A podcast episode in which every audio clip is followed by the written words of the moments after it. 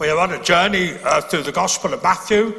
Uh, we're here at chapter 16, beginning at verse 13, and uh, this will be quite a well known passage for those people uh, who have been around church, have read Matthew through uh, a few times and stuff. So, um, so we hope to get something fresh out of it, something different out of it, uh, just as we come today. So it simply begins at verse 13. It says, When Jesus came to the region, of Caesarea Philippi, he asked his disciples, Who do people say the Son of Man is?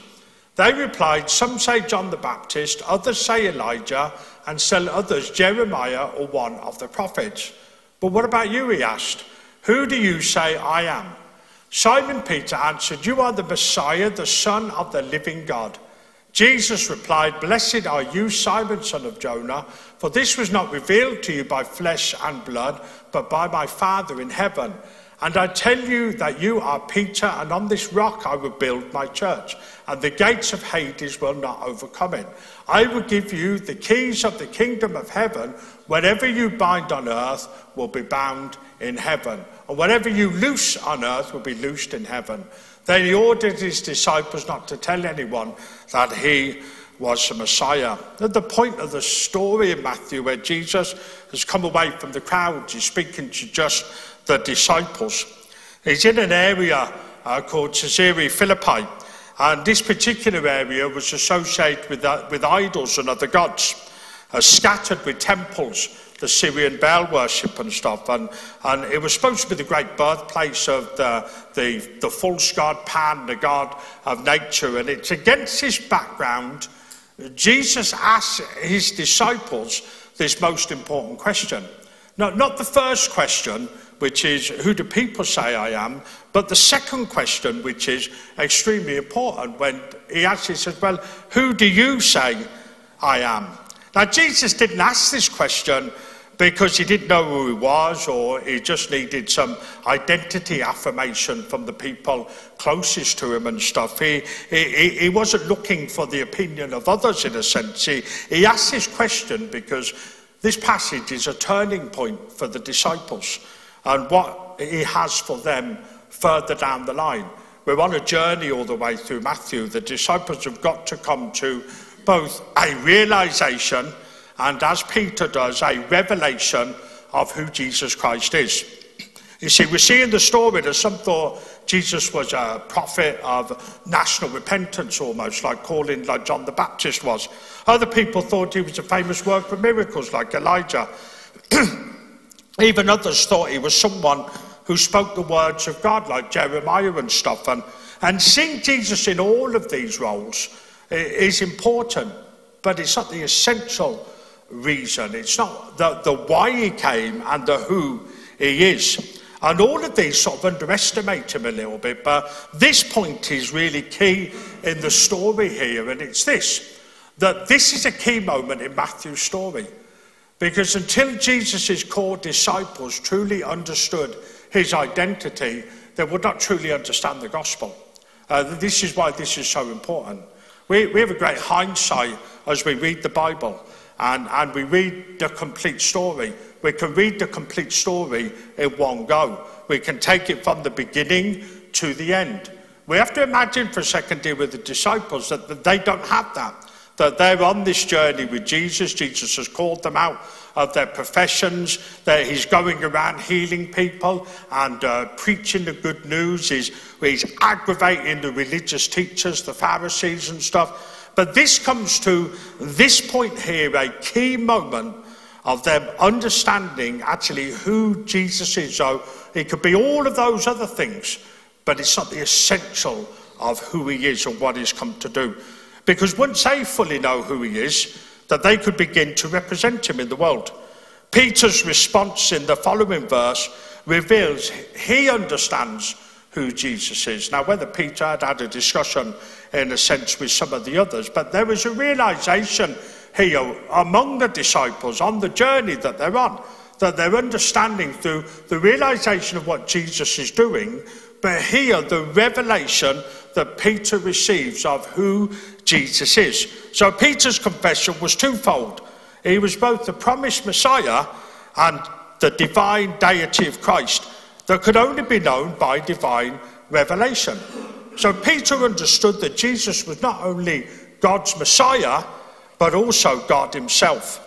And the Jews would have thought this was blasphemy. They would have thought that this was sacrilege to go against, to call somebody the Son of the living God, to call somebody actually God themselves. But this is revealed to Peter by revelation. And Jesus reveals to Peter that he spoke this by divine inspiration, even if Peter didn't know it at the time. He reveals this great truth that, that, is, that is written here in Matthew. And this is only to the disciples. It's only round to the disciples, not to uh, the crowd. Uh, and so they have to understand listen, we see this, that before they could preach that Jesus was the Messiah, they had to learn what that meant. Uh, the gospel message has one theme it's the good news about Jesus. So when Jesus calls them uh, in the start of Acts and says, You will be my witnesses, he says they are witnesses to something. They have viewed with their eyes something that they have witnessed, something that they know. They're only going to preach the truth about Jesus once they understand the truth about Jesus. Once, in a sense, they're prepared to die for this truth, which, which they do, which they, they, they, do with their lives, but they have to understand this that the gospel message, simply one theme, it's a good news about Jesus. Peter has perceived, believed, has been inspired about this divine truth. And he doesn't stop with recognizing that Jesus is a fulfillment of the promise that he's God's Savior. He declares that Jesus is, in fact, the Son of God. Now, what we must understand here is uh, actually in the original language that it's actually more emphatic, which means it stands out more, that actually the sentence says something very different. Uh, it says this in the original language, the Greek, that Peter says, You are the Messiah, the Son of God, the living one. Now, the key there is that word the. That he's not saying ah, he's not saying you are a Messiah, a Son of God. Uh, he's not saying that, he's saying that. Almost singularly, just, just that on its own, that Peter has got this revelation that, that he is sharing not only with Jesus, but also with the other disciples. It's an emphatic statement that just simply has got hold of this here, of understanding who Jesus is. Now, Jesus responds with what has become a, a controversial statement in a sense, uh, because Roman Catholics would point to what Jesus says here, the evidence that Jesus established Peter as the first holder of a special office in the church on earth. They believe Peter to have been the first pope. So Jesus gave him a spiritual authority when Peter said these words that he turned around and then said, he says, upon this rock I will build my church. But that's not what Jesus is saying. And it's important for us to understand that uh, today. The claim is not that on the rock that is Peter that he will build the church. It's on the rock which is the statement, you are the Christ. You are the Son of the living God. That's the rock that the church is built upon. So the rock is not Peter as an individual, because again, looking at the original language, it, it changes slightly in the words that Jesus says for us to understand that. And Michael spoke on this on Tuesday night and stuff. And one of the great thoughts that he had was this is every time the rock is mentioned in the Old Testament, it's always spoken of God. It's always spoken of God. There's no necessity for it to change here. There's nothing that, that needs to be said added. That's not, Peter is not the rock that the church is built on. The rock that the church is built on is the truth that he is declared. You are Christ, the Son of the living God. But there is no doubt that Peter had a special place among all the disciples and that he had some special privileges in a sense. He does stand out as a leader of the apostles, the representative of them. His name always comes first in any of the apostles' listing. If you read anywhere in the New Testament of the names of the disciples, the apostles, his name always comes first. In the book of Acts, you see that he opens the door uh, to preach the gospel to the Jews on the day of Pentecost in Acts chapter 2. In Acts chapter 10, he preaches a message to Cornelius to open the door to the Gentiles. Uh, Peter also acts as a representative uh, of, of Christ in acts of judgment. He condemns Ananias and Sapphira in Acts chapter 5, Simon the sorcerer in Acts chapter 8. But it's important for us to understand this that none of this elevates Peter above anybody else to an exclusive spiritual position other than this truth. He was somebody that was just greatly used by God. That, that's really the, the conclusion that we have to come to here when, when Jesus makes this statement. The second thing I can say about it is this, is the statement that Jesus makes next was a clear claim of ownership about what Jesus intended to do when he said, I will build my church, not the church, uh, not a church, but my church. The first time the church is mentioned, Jesus claims the absolute ownership over it and say, what's getting built from here on out? What's happening here after I leave earth, after I ascend to heaven, after I've done everything I need to do here, is I will build my church, not the church. It would have been so easy to say the church or a church. But had he said that, then he would have put the ownership upon us as people.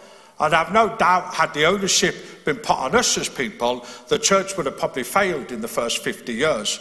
The truth that it is his church is why 2,000 years later we're still sitting in a church as the church because it's his church. Uh, and that's why he, he, makes that statement. So we have that first mention of the word church here. And church is not a religious word, it, it just refers to an assembly of people uh, with a common purpose. And so for us, the church are God's people who are in Christ. That, that's the church.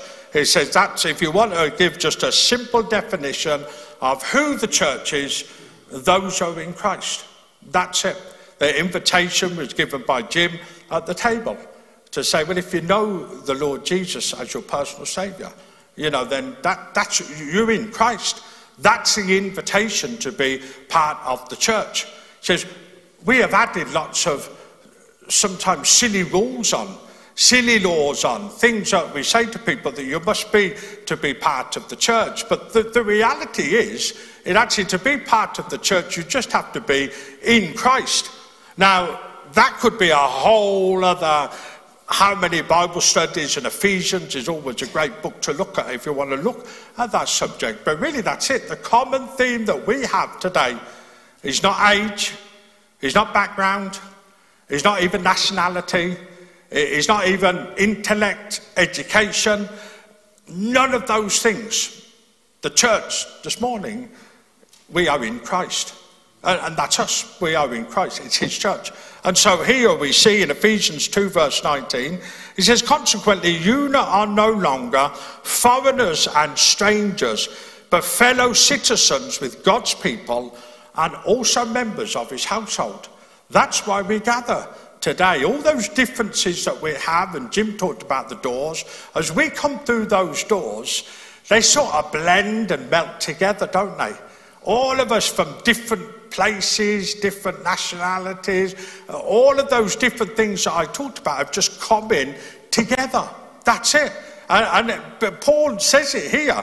He says, We're no longer foreigners and strangers, but we're fellow citizens, fellow citizens with each other, members of his household. And so we see that the church is the company of redeemed believers who gather together to worship God. How valuable it is? Well, it's been paid for with the highest price. When Paul leaves the church in Ephesus in Acts 20, he speaks to the elders there and he gives them this challenge. He says this to them. He says, Keep watch over yourselves and all the flock of which the Holy Spirit has made you overseers. Be shepherds of the church of God, which he bought with his own blood. That's how valuable it is the most valuable. If we could think of the preciousness, the value of the church, well, it has been paid for with the highest price, his own blood.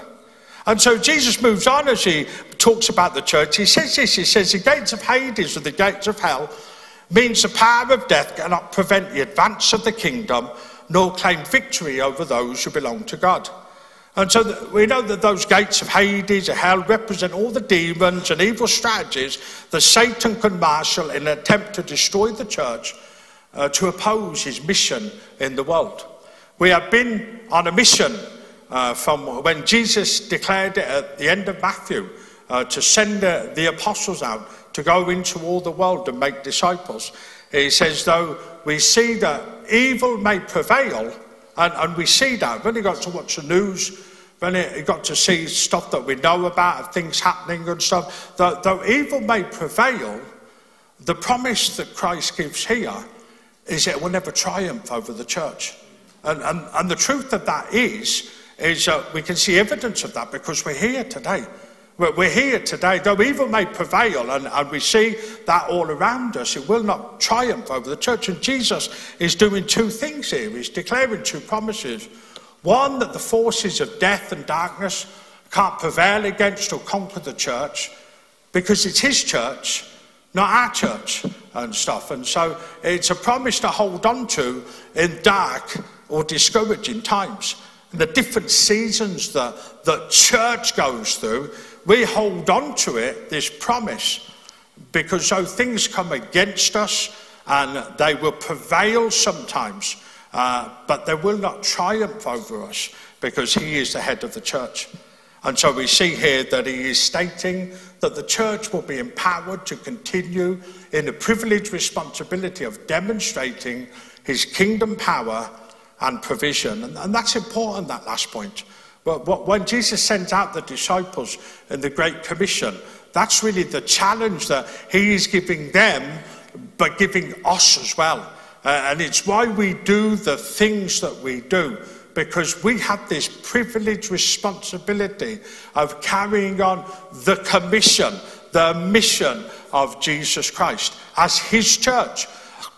And so we see here that Jesus is going to tell them then, well, how are they going to do this? Because he says, Well, I'm going to give you some keys. Now, keys denote authority, permission, don't they? Uh, if you have the key to get in, you have the authority to get into a certain place. If I give you a key to my house, that means I, am allowing you, I'm not going to, but I'm, I allow you the authority and the permission to come into my house. So if I come home one day and you're sitting there with your feet up, eating my Frosties, drinking my coffee. He says, and I say, What are you doing here? You could turn around and say, Well, you gave me your keys. That gives you the authority and the permission to be here.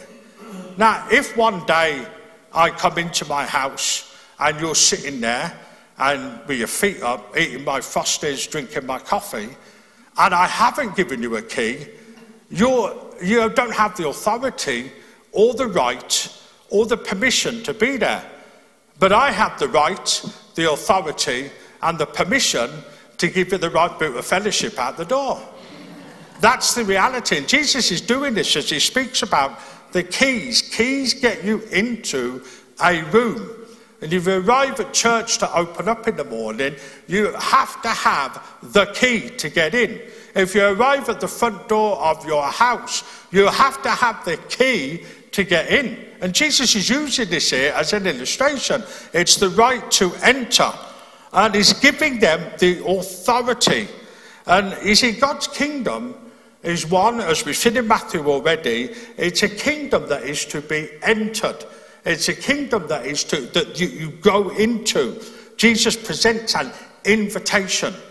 You accept the invitation, you respond to the invitation by going in. Matthew 7, verse 21, he says, Not everyone who says to me, Lord, Lord, will enter the kingdom of heaven, but only the one who does the will of my Father who is in heaven. There's the key. That's the key that Jesus given. Those who do the will of my Father in heaven. And so we can often say there are lots of other things that people will say, well, you know what, I'm a Christian, I'm a believer and stuff. But actually, Jesus is quite specific there in what he says to be part of the kingdom, to part of holding onto the key. So once we have the key, he then speaks to us about the binding and loosing. Now, in daily Jewish life, they would have understood these terms. The disciples would have understood them because eh, it has to do with the law once again. that, that a Jewish person was either bound by the law, which means they had to hold on to the law, or, or they were loosed in regard to the law, which means they were free from the law. So to loose was to permit, to bind was to prohibit.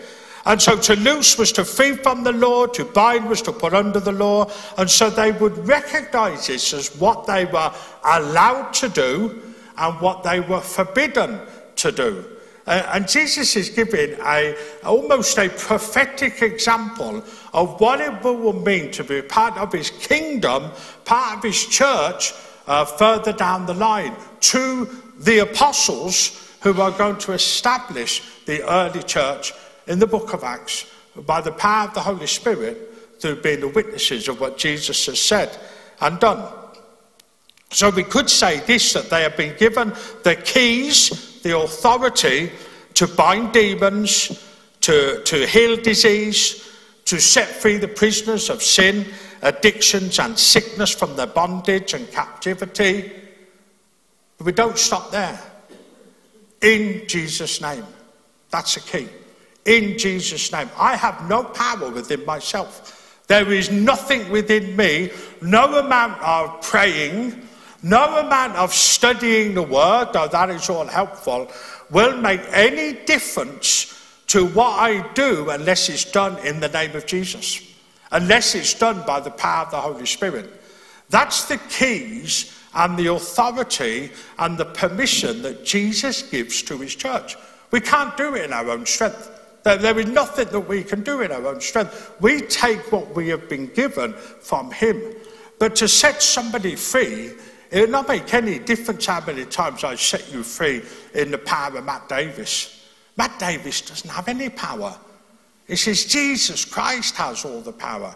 We're just uh, the, the, the, we're just, I was going to say, we're just the tubes, but that means something different, doesn't it? We're just, uh, we're just the flow, in a sense. We're just a middleman that God uses, a middleman or the middle woman that God uses, because nothing can be achieved or done unless it's done in Jesus' name. You see, here we see that if you are bound by sin, you are loosened by the preaching of the gospel, declaring freedom through Jesus Christ. The opportunity is ours, but the power is His. Uh, to get the opportunity is ours. It's, it's why, in a sense, that we do this. It's why tonight we'll gather at half past six again.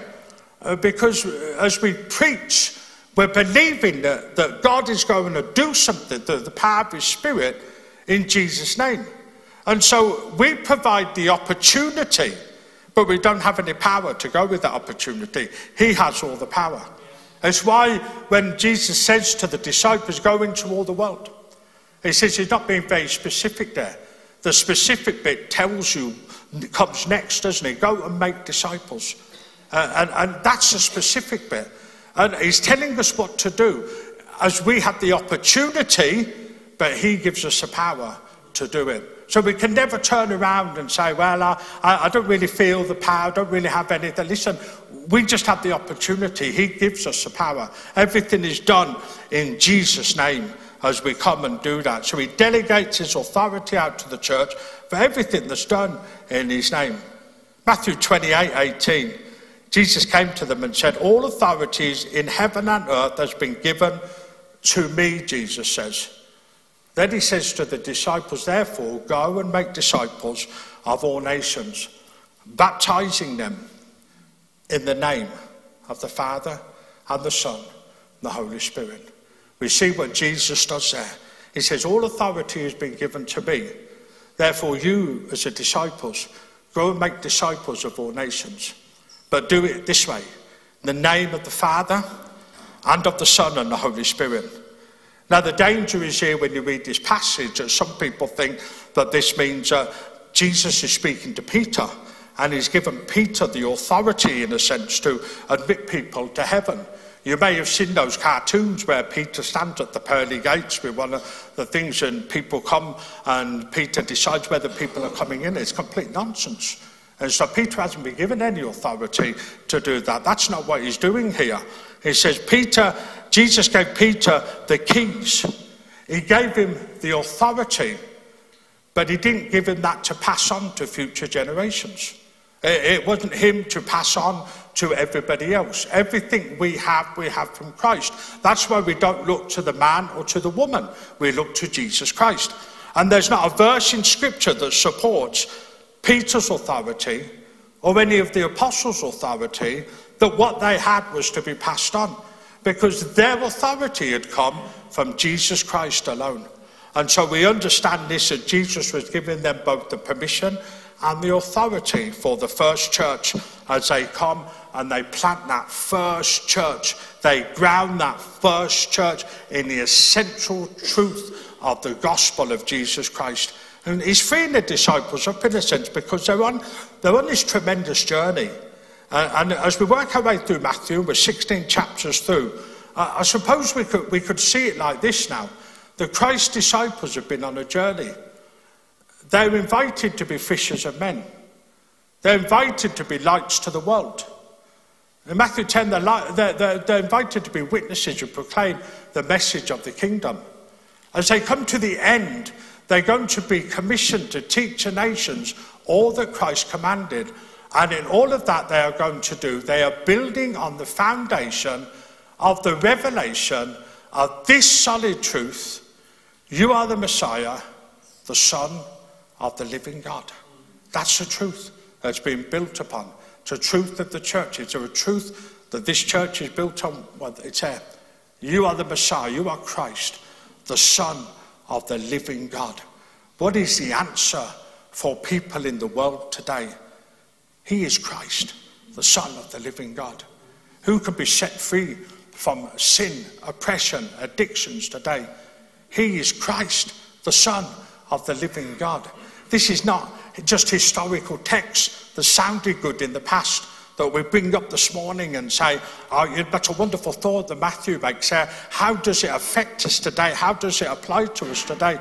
Well, well, it's the answer today, isn't it? It's the answer. He says to everything.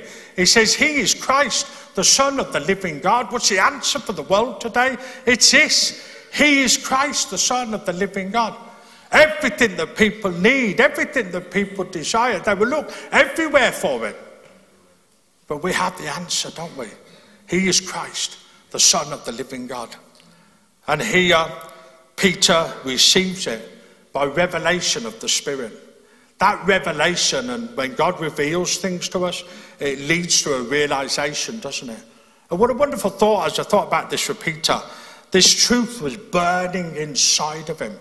Peter, the one who was a fisherman, the one who often made mistakes, the one who failed often, and we'll see in a few verses later, it wasn't long before we messed it up again. But we see in this passage, this, this story here, he says he makes that great truth about who Jesus is. He knew the truth and he had to share it. And so when Jesus asked the question, Peter offered that answer. You see, it's a truth that we must declare, isn't it? Once it's taken up residence in our heart, it's only a matter of time before we make it public. There's nothing better than speaking about Christ, is there? He says, when people say to you, What is it about you that's different? Oh, I have Christ. What do you mean you have Christ? Let me tell you about him. The difference that he's made in my life. It's a burning truth within you that you want to get out there and share with people, whether it be the individual, whether it be the crowd. And often the Lord will prompt us, like he did with Peter, uh, is when we're asked that question who do you say I am? Who is he to you? Who do you say that he is? Says, I think as we come to the conclusion here, he's the king of the kingdom, he's the builder of the kingdom. It's his kingdom. Everything that prevails against us will not defeat us.